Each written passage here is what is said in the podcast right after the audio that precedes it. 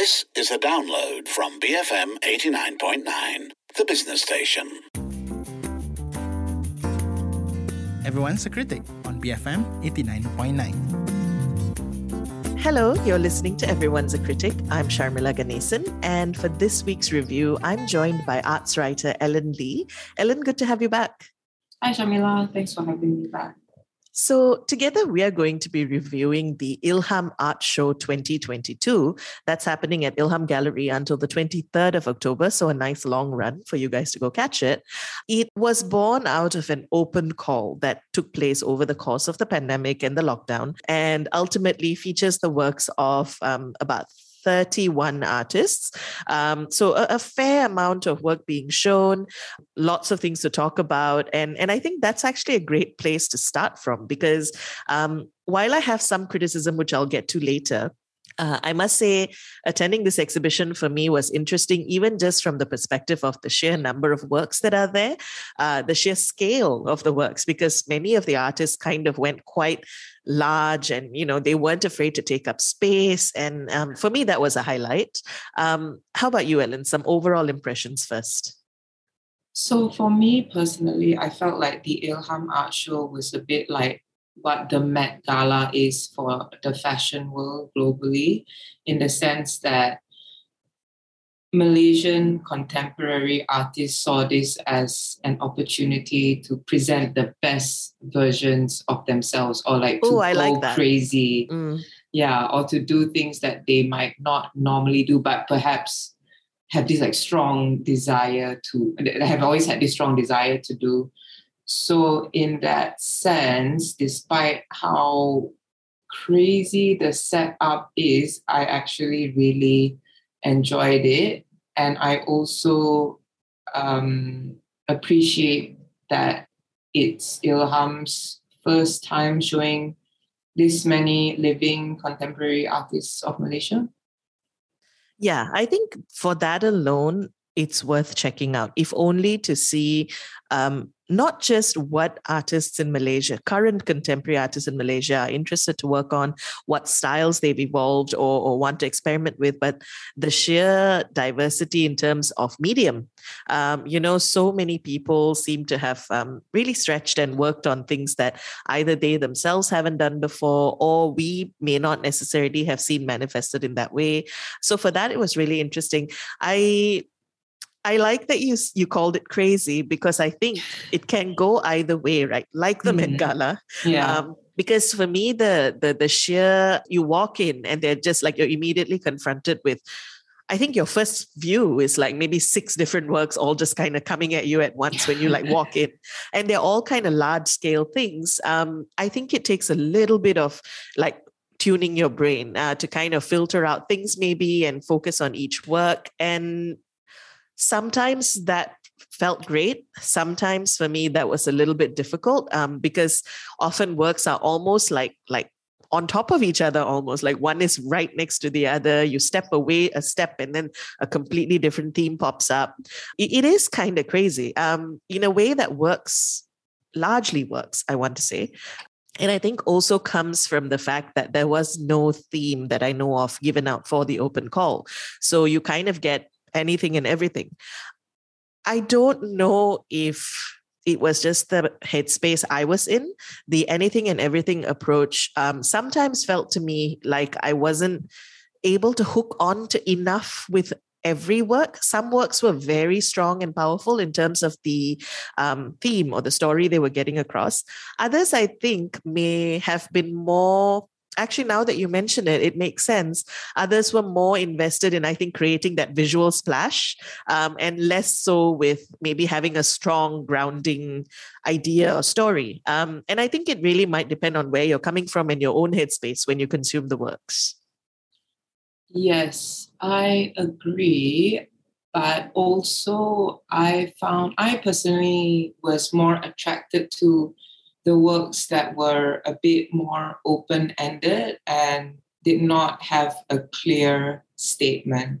Because I felt that some of the works that had a clear statement had this kind of um, IKEA like fix it together functionality to them that was a bit bland.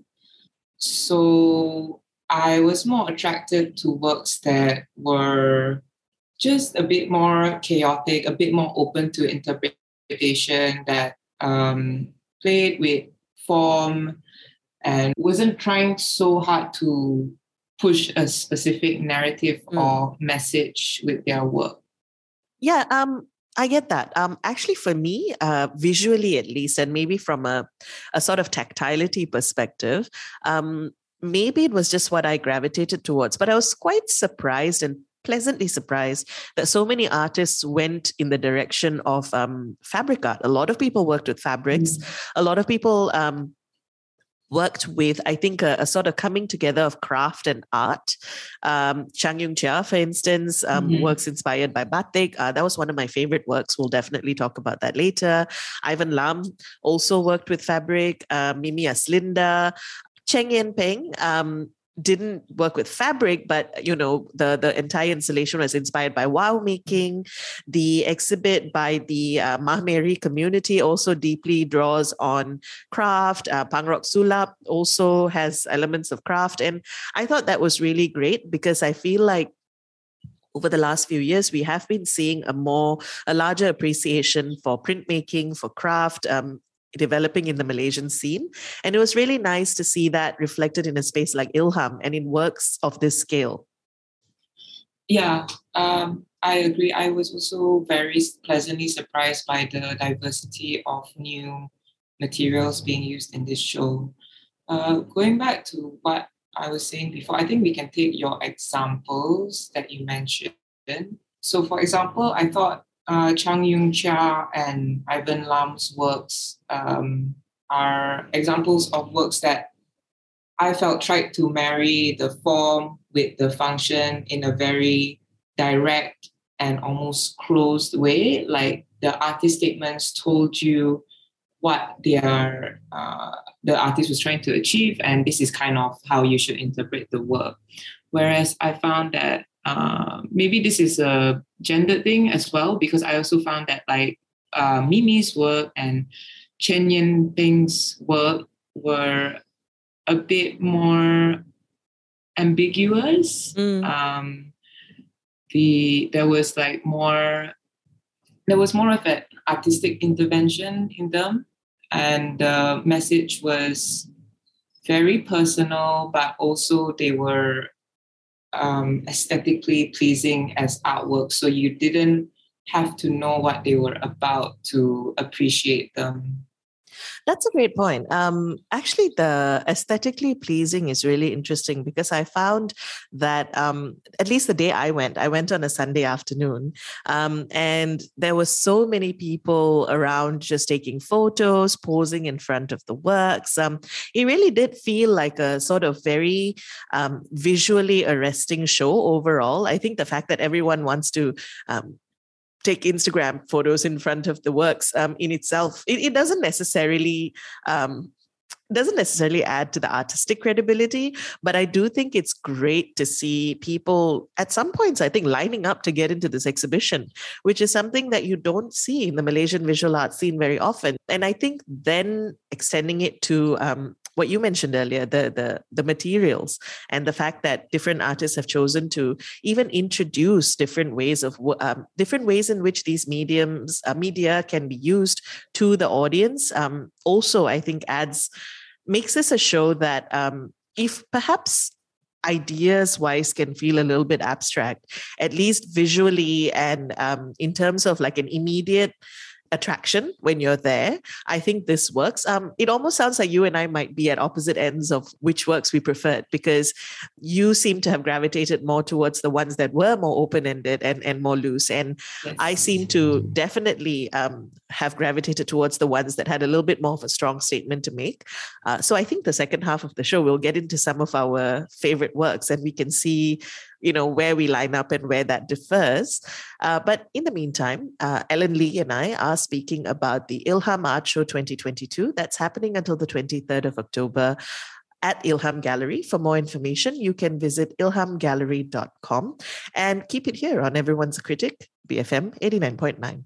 Building Fit Malaysians, BFM 89.9. Welcome back. You're listening to Everyone's a Critic with Sharmila. Today I'm joined by arts writer Ellen Lee, and together we're reviewing Ilham Art Show 2022. That's happening until the 23rd of October at Ilham Gallery. Uh, so we were talking about the general takeaways, I think, from the exhibition. Uh, on this side of things, we I think we should highlight some favorite works or works that stood out to us. Ellen, do you want to kick things off? Um, I think my personal favorites were uh, Kim's Skin Time 1119, which is this video uh, that's hung over the opening, the, the welcome desk at the gallery. And it basically just shows the time, but uh, embossed or like stamped on part different parts of the artist's skin. Mm. So that that was one of my favorites because it reminded me of this Japanese artist called a uh, Japanese American artist called On Kawara, um, and they both uh, Kim and On Kawara, I think both have this quality of uh, keeping track of time, which I think uh, keeping track of time in a very patient and devoted way, which I think anchors uh, the exhibition. And then another personal favorite was Minstrel Kuik's uh, work, uh, House in Motion, mm-hmm. which I also thought explored her subject matter in a very poetic way and used a lot of different materials. It's interesting that you should mention Minstrel's work because to me, it almost felt like that was in conversation with Leon Leong's work, which was um, Stilt Houses, the floating world of Kampung Baru, um, because the themes of uh, displacement and home um, were sort of I think not the same, but almost mirroring each other. And and uh, Minstrel's one, I think, feeling a lot more internal, whereas mm. Leon's one being a more external visualization of the idea. Um, I, I, really like Minstrel's one a lot as well. Mm. Um, as I said earlier, I really like Chang Yoong Chia's um, uh, installation, you walk in and it's almost the first thing you see. It's very difficult not to be drawn to it. And then the, I think the idea of visualizing the generations of people who were working in the rubber plantations and and using batik to do it and and the sort of them literally turning into the trees in the visuals. It's very it's very powerful and i think it's it's meant to confront and i found that really interesting.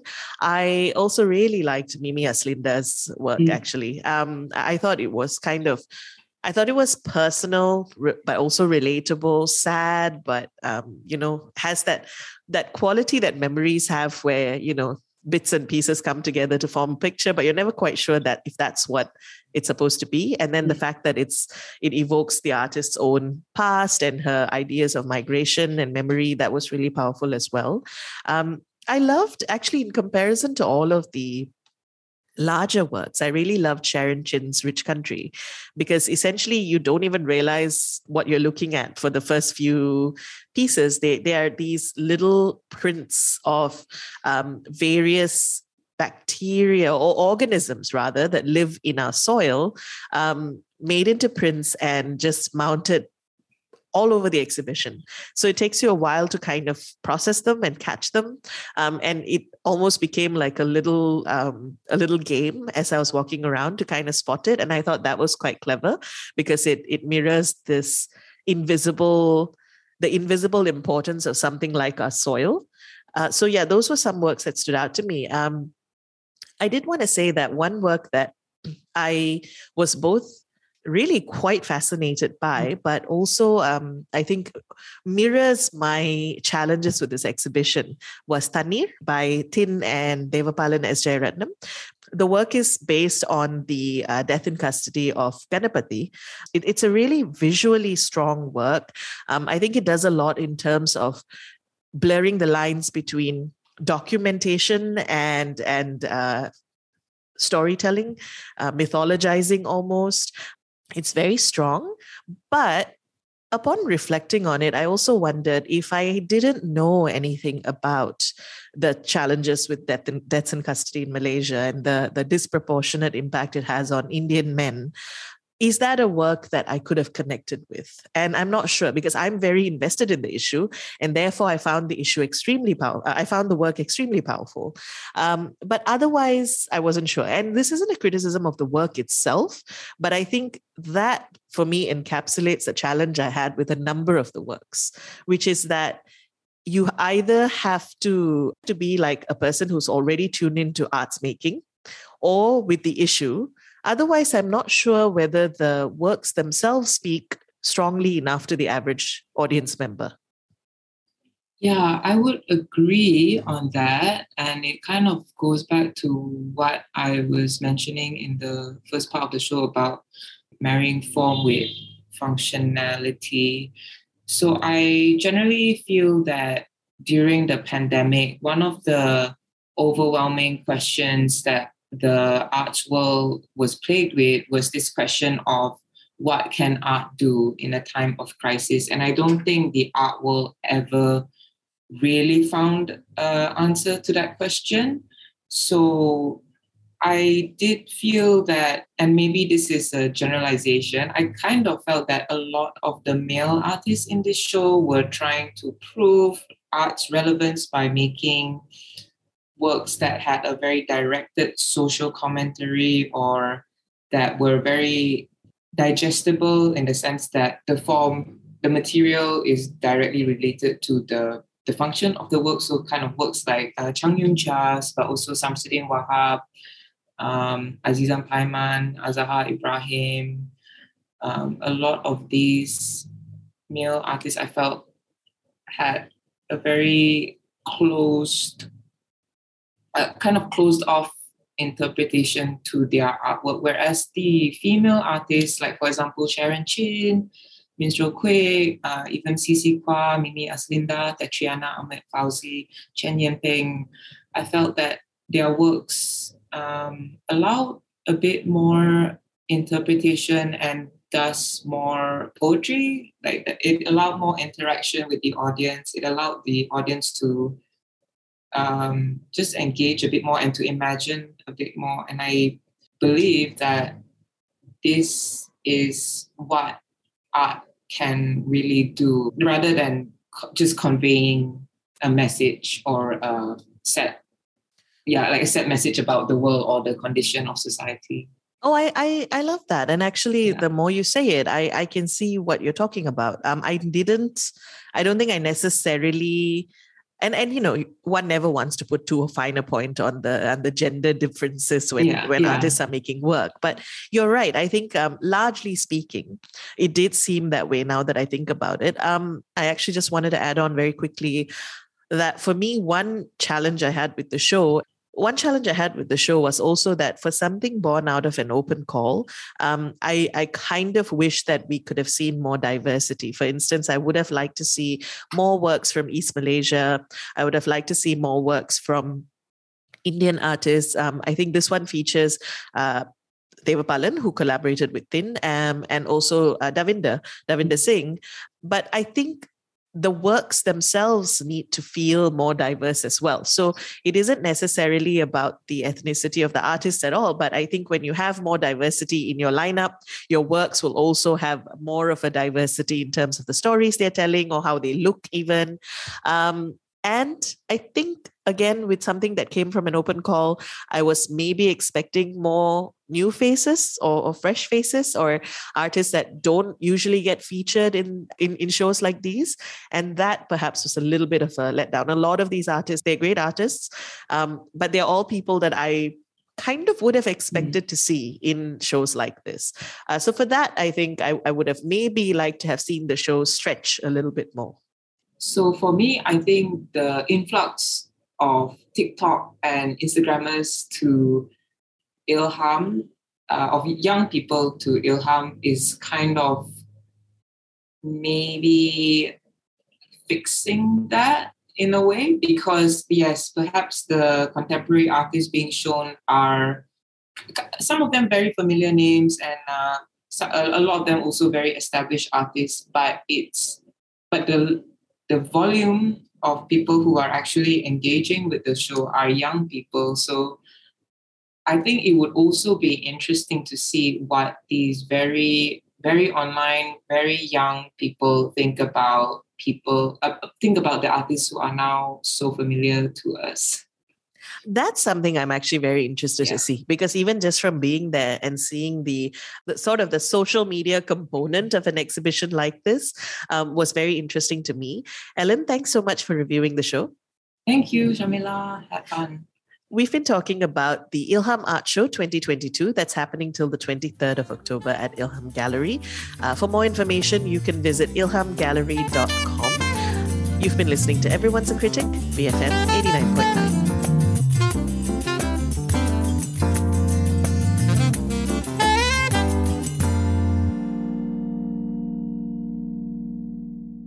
Thank you for listening to this podcast. To find more great interviews, go to bfm.my or find us on iTunes. BFM 89.9, the business station.